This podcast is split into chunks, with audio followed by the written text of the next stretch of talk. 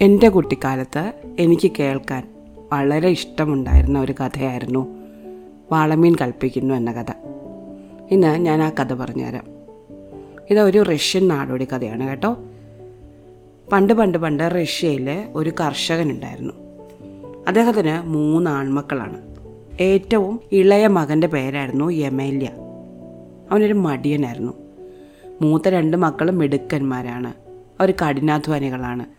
എന്നാൽ യമേല്യ ഒരു പണിയും ചെയ്യുകയില്ല. എപ്പോഴും അടുപ്പിനടുത്ത് കിടന്ന് ഉറക്കമാണ്.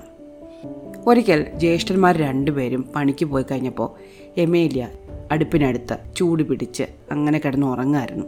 അപ്പോൾ എമേലിയയുടെ അച്ഛൻ ചെന്ന് അവനെ വിളിച്ചു. എന്നിട്ട് പറഞ്ഞു മോനെ ഇങ്ങനെ കിടന്ന വളരെ കഷ്ടമാണ്. നിന്റെ ജ്യേഷ്ഠന്മാർ പണിക്ക് പോയിരിക്കുന്ന കണ്ടില്ലേ? വീട്ടിൽ വെള്ളമില്ല. നീ പോയി കുറച്ച് വെള്ളം കൊണ്ടുവരണം. എമേലി പറഞ്ഞു എന്നെ കൊണ്ട് വയ്യ. എനിക്ക് ഉറങ്ങണം. ഇവിടെ ചൂട് പിടിച്ച് കിടന്നുറങ്ങാൻ നല്ല രസമാണ്. അച്ഛൻ സമ്മതിച്ചില്ല. അച്ഛൻ അവനെ കുറേ വഴക്ക് പറഞ്ഞു. അടിക്കുമെന്ന് പറഞ്ഞു. എന്നിട്ട് എങ്ങും എം എൽ എ കേട്ടില്ല.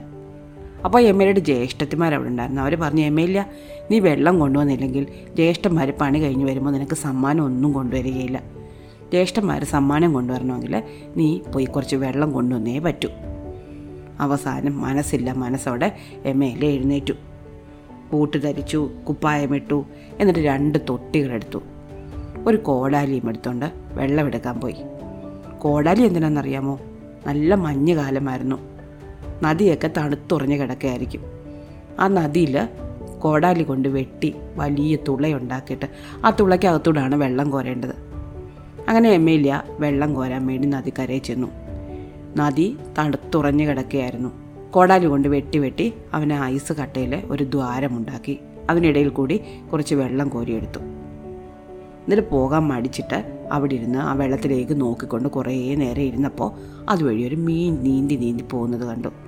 നല്ല ഭംഗിയുള്ള ഒരു വാളമീൻ. അവൻ ആ കുഴിയിലേക്ക് കൈയിട്ട് ആ വാളമീനെ ഇങ്ങനെ പിടിച്ചെടുത്തു. അപ്പോൾ വാളമീൻ പറഞ്ഞു അയ്യോ എം എൽ എന്നെ വിടണേ. ഞാനങ്ങ് വീട്ടിൽ പൊക്കോട്ടെ.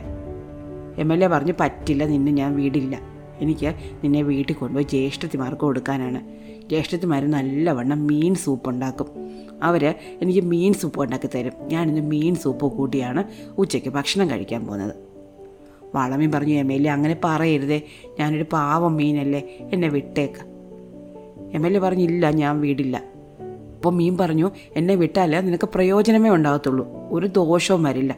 നിനക്ക് വളരെ ഉപകാരമുള്ളൊരു കാര്യം ഞാൻ ചെയ്തു തരാം എം എൽ എ പറഞ്ഞു എന്നാൽ പറയൂ കേൾക്കട്ടെ. എന്താ എനിക്ക് നിങ്ങൾ ഉപകാരമുള്ള കാര്യം ചെയ്യാൻ പോകുന്നത്? അപ്പോൾ മീൻ പറഞ്ഞു നീ വാളമീൻ കൽപ്പിക്കുന്നു ഞാൻ ഇച്ഛിക്കുന്നു. എന്ന് പറഞ്ഞിട്ട് എന്ത് കാര്യം ആഗ്രഹിച്ചാലും അത് നടക്കും. എം എൽ എ ചോദിച്ചു ഉറപ്പാണോ? മീൻ പറഞ്ഞു സത്യം നേരാണ്. നീ എന്താഗ്രഹിച്ചാലും നടക്കും. അങ്ങനെ എം എൽ എ മീനിനെ നദിയിലേക്ക് തിരിച്ചു വിട്ടു എന്നിട്ട് തൊട്ടികളോട് പറഞ്ഞു വാളമീൻ കൽപ്പിക്കുന്നു ഞാൻ ഇച്ഛിക്കുന്നു. തൊട്ടികളെ ഒരു തുള്ളി വെള്ളം പോലും താഴെ പോകാതെ തുളുമ്പാതെ വേഗം നടന്ന് വീട്ടിലേക്ക് പൊക്കോളൂ തൊട്ടികൾ ഉടനെ നടന്ന് വീട്ടിലേക്ക് പോകാൻ തുടങ്ങി. കുന്നിന് മുകളിലാണ് വീട്. അങ്ങോട്ട് പോയിട്ട് ഒറ്റ തുള്ളി വെള്ളം പോലും താഴെ പോയതുമില്ല. തൊട്ടികളുടെ പിന്നാലെ തന്റെ കോടാലിയും തോളത്ത് വെച്ച് എം എൽ എം മൂളിപ്പാട്ടും പാടിപ്പോയി. നാട്ടുകാർക്കൊക്കെ ഇത് കണ്ട് വലിയ അത്ഭുതമായി പോയി. രണ്ട് തൊട്ടി വെള്ളം ആരും താങ്ങാതെ കുന്നുകയറി മുകളിലേക്ക് പോകുന്നു. പിന്നാലെ എം മൂളിപ്പാട്ടും പാടി പോകുന്നു അങ്ങനെ വെള്ളം വീട്ടിൽ ചെന്ന് അടുക്കളയിൽ പോയിരുന്നു. എമ്മയിൽ നേരെ അടുപ്പം കറിയിൽ പോയി കിടന്ന് ഉറങ്ങാനും തുടങ്ങി. ജ്യേഷ്ഠത്തിമാർ വന്ന് നോക്കുമ്പോൾ വെള്ളം കൊണ്ടുവന്നിട്ടുണ്ട്. സന്തോഷം. പക്ഷേ അടുപ്പ് കത്തിക്കാൻ വിറകില്ല. അവർ എ വീണ്ടും വിളിച്ചു. എ ഇതാ മുറ്റത്ത് വിറക് കയറിയിട്ടിരിക്കുന്ന കണ്ടില്ലേ? കുറച്ച് പിറക്കി അകത്ത് കൊണ്ടുവച്ചതാ. ഞങ്ങൾ ഭക്ഷണം ഉണ്ടാക്കട്ടെ. എ പറഞ്ഞു എനിക്കങ്ങും വയ്യ. ഇവിടെ കിടന്നുറങ്ങാൻ നല്ല സുഖമുണ്ട്. ഞാൻ കുറച്ച് നേരം ഉറങ്ങിക്കോട്ടെ. ജ്യേഷ്ഠത്തിമാർ പറഞ്ഞു ഇങ്ങനെ കിടക്കാൻ പറ്റില്ല എമേലിയ? പോയി വിറക് കയറിക്കൊണ്ട് വന്നേ പറ്റൂ. എം എൽ എ പറഞ്ഞു എനിക്ക് വയ്യ. ഇവിടെ കിടക്കാൻ എന്ത് രസമാണ്.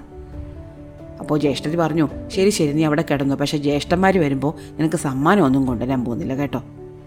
ഇത് കേട്ടപ്പോൾ എം എലിക്ക് വലിയ വിഷമമായി. അവൻ പതുക്കെ മടി പിടിച്ച് അവിടുന്ന് പതുക്കെ എഴുന്നേറ്റു.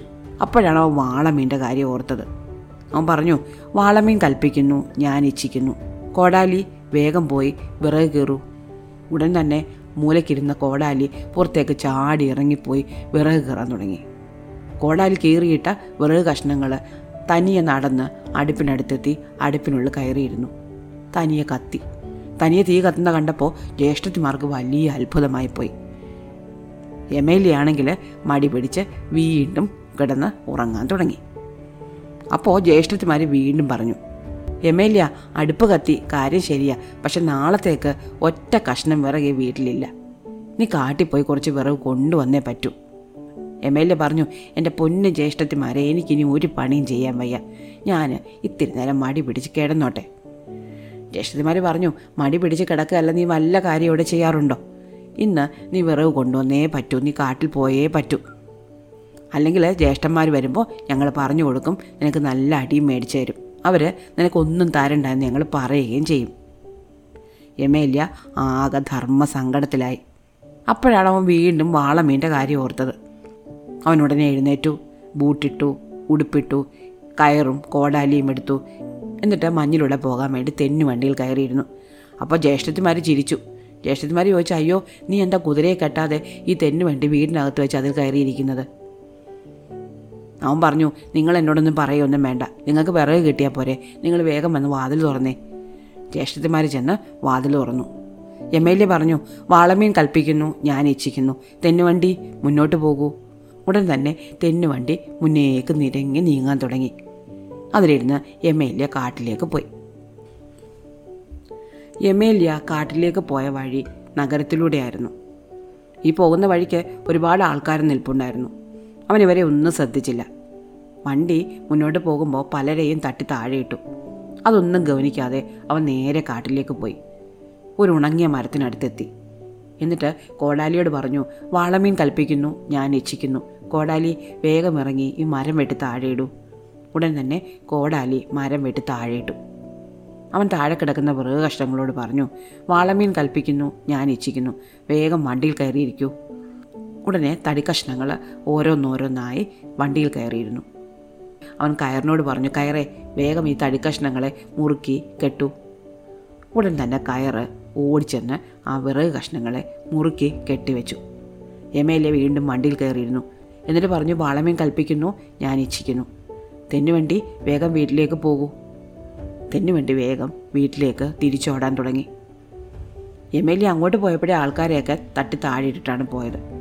അവൻ തിരിച്ചു വരാൻ ആൾക്കാർ നോക്കി നിൽപ്പുണ്ടായിരുന്നു അവരെല്ലാവരും കൂടെ അവനെ പിടിക്കാൻ വന്നു. പക്ഷേ എമേലിയ ആരെയും ഗവനിച്ചേയില്ല അവൻ തെന്നുവണ്ടിയോട് പറഞ്ഞു പാളമീൻ കൽപ്പിക്കുന്നു ഞാൻ ഇച്ഛിക്കുന്നു. തെന്നുവണ്ടി വീട്ടിലേക്ക് പോകൂ. അങ്ങനെ എമേലിയ വീട്ടിലെത്തി.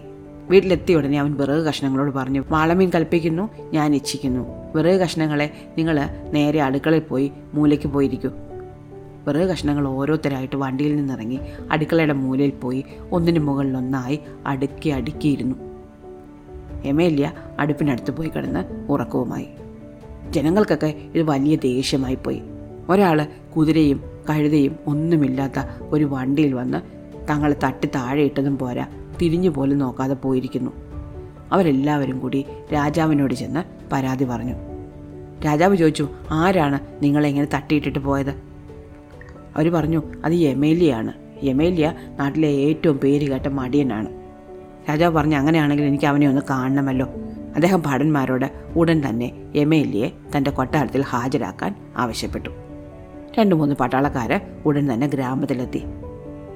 യമേലയുടെ വീട്ടിൽ ചെന്നു. അവനെ കണ്ടുപിടിച്ചിട്ട് ചോദിച്ചു നീയാണോ മടിയൻ യമേലിയ? യമേലി ചോദിച്ചു ആണെങ്കിൽ എന്താ പട്ടാളക്കാർ പറഞ്ഞു വേഗം ഉടുപ്പെടുത്തിട്ട് ഞങ്ങളുടെ കൂടെ വരൂ. രാജാവിന് നിന്നെ കാണണം. യമേലി പറഞ്ഞു എനിക്ക് ഈ അടുപ്പിനടുത്തുനിന്ന് ഇപ്പോൾ എണീറ്റ് വരാനൊന്നും പറ്റില്ല. പട്ടാളക്കാർ പറഞ്ഞു അങ്ങനെ പറഞ്ഞാൽ എങ്ങനെ? രാജാവാണ് നിന്നെ കാണുമെന്ന് ആവശ്യപ്പെട്ടിരിക്കുന്നത്. വേഗം ഞങ്ങളുടെ കൂടെ വരൂ. എം എൽ എ അവിടെ കിടന്നുകൊണ്ട് പറഞ്ഞു പാളമീൻ കൽപ്പിക്കുന്നു ഞാൻ ഇച്ഛിക്കുന്നു. കുറുവടി ഓടി വന്ന് ഇവരെ അടിച്ചോടിക്കൂ. ഉടൻ തന്നെ വീടിന്റെ മൂലയിൽ കിടന്നിരുന്ന ഒരു വടി ഓടി വന്ന് ഭടന്മാരെ തലങ്ങും വിലങ്ങും അടിക്കാൻ തുടങ്ങി. അവർ ആകെ പേടിച്ചു പോയി അവരോട് നോടി രക്ഷപ്പെട്ട് രാജാവിന്റെ അടുത്തെത്തി. രാജാവ് ഉടൻ തന്നെ തന്റെ പ്രഭുക്കന്മാരിൽ ഒരാളെ വിളിച്ചു. എന്നിട്ട് പറഞ്ഞു പട്ടാളക്കാർ പോയിട്ട് എ കൊണ്ടുവരാൻ പറ്റിയില്ല. പക്ഷെ നിങ്ങൾ എ കൊണ്ടുവന്നേ പറ്റൂ. ഉടൻ തന്നെ പ്രഭു എയുടെ വീടിനടുത്തേക്ക് ചെന്നു. ഇവനെ ബലം പ്രയോഗിച്ച് കൊണ്ടുവരാൻ പറ്റില്ല എന്നവർക്ക് മനസ്സിലായി. അതുകൊണ്ട് പ്രഭു അവന്റെ ജ്യേഷ്ഠത്തിമാരെ കണ്ടു. എന്നിട്ട് ചോദിച്ചു ഇവനെ എന്ത് പറഞ്ഞ് വിളിച്ചാൽ അവൻ വരും? അപ്പോൾ ജ്യേഷ്ഠത്തിമാർ പറഞ്ഞു ഇവന് പലഹാരങ്ങൾ വലിയ ഇഷ്ടമാണ്. മധുര പലഹാരങ്ങൾ എത്ര വേണമെങ്കിൽ തിന്നോളും. പിന്നെ ചുവന്ന ഉടുപ്പും അവനിഷ്ടമാണ് ഇത് രണ്ടും കൊടുക്കാമെങ്കിൽ അവൻ വന്നോളും. ഉടനെ പ്രഭു കുറേ ആപ്പിളും മുന്തിരിയും മധുര പലഹാരങ്ങളും ഒക്കെ ആയിട്ട് എം എൽ എ ചെന്ന് കണ്ടു. എന്നിട്ട് പറഞ്ഞു എം എൽ എ നീ അടുപ്പിനടുത്ത് നിന്ന് എഴുന്നേറ്റ് ഞങ്ങളുടെ കൂടെ രാജാവിന്റെ അടുത്തേക്ക് വരികയാണെങ്കിൽ ഈ പലഹാരങ്ങൾ മുഴുവൻ നിനക്ക് തരാം. എം എൽ എ പറഞ്ഞു എനിക്ക് രാജകൊട്ടാരത്തിലെങ്ങും വരണ്ട. ഇവിടെ കിടക്കാൻ നല്ല സുഖമുണ്ട്. ഞാൻ ഇവിടെ കിടന്ന് ഉറങ്ങിക്കോളാം. അപ്പോൾ പ്രഭു പറഞ്ഞു എം എൽ എ രാജകൊട്ടാരത്തിൽ വരികയാണെങ്കിൽ നിനക്ക് ഇതിൽ കൂടുതൽ മധുര പലഹാരങ്ങൾ തരാം. മാത്രമല്ല നിനക്ക് രാജാവ് ഒരു ചുവന്ന കുപ്പായം വാങ്ങി വെച്ചിട്ടുണ്ട്.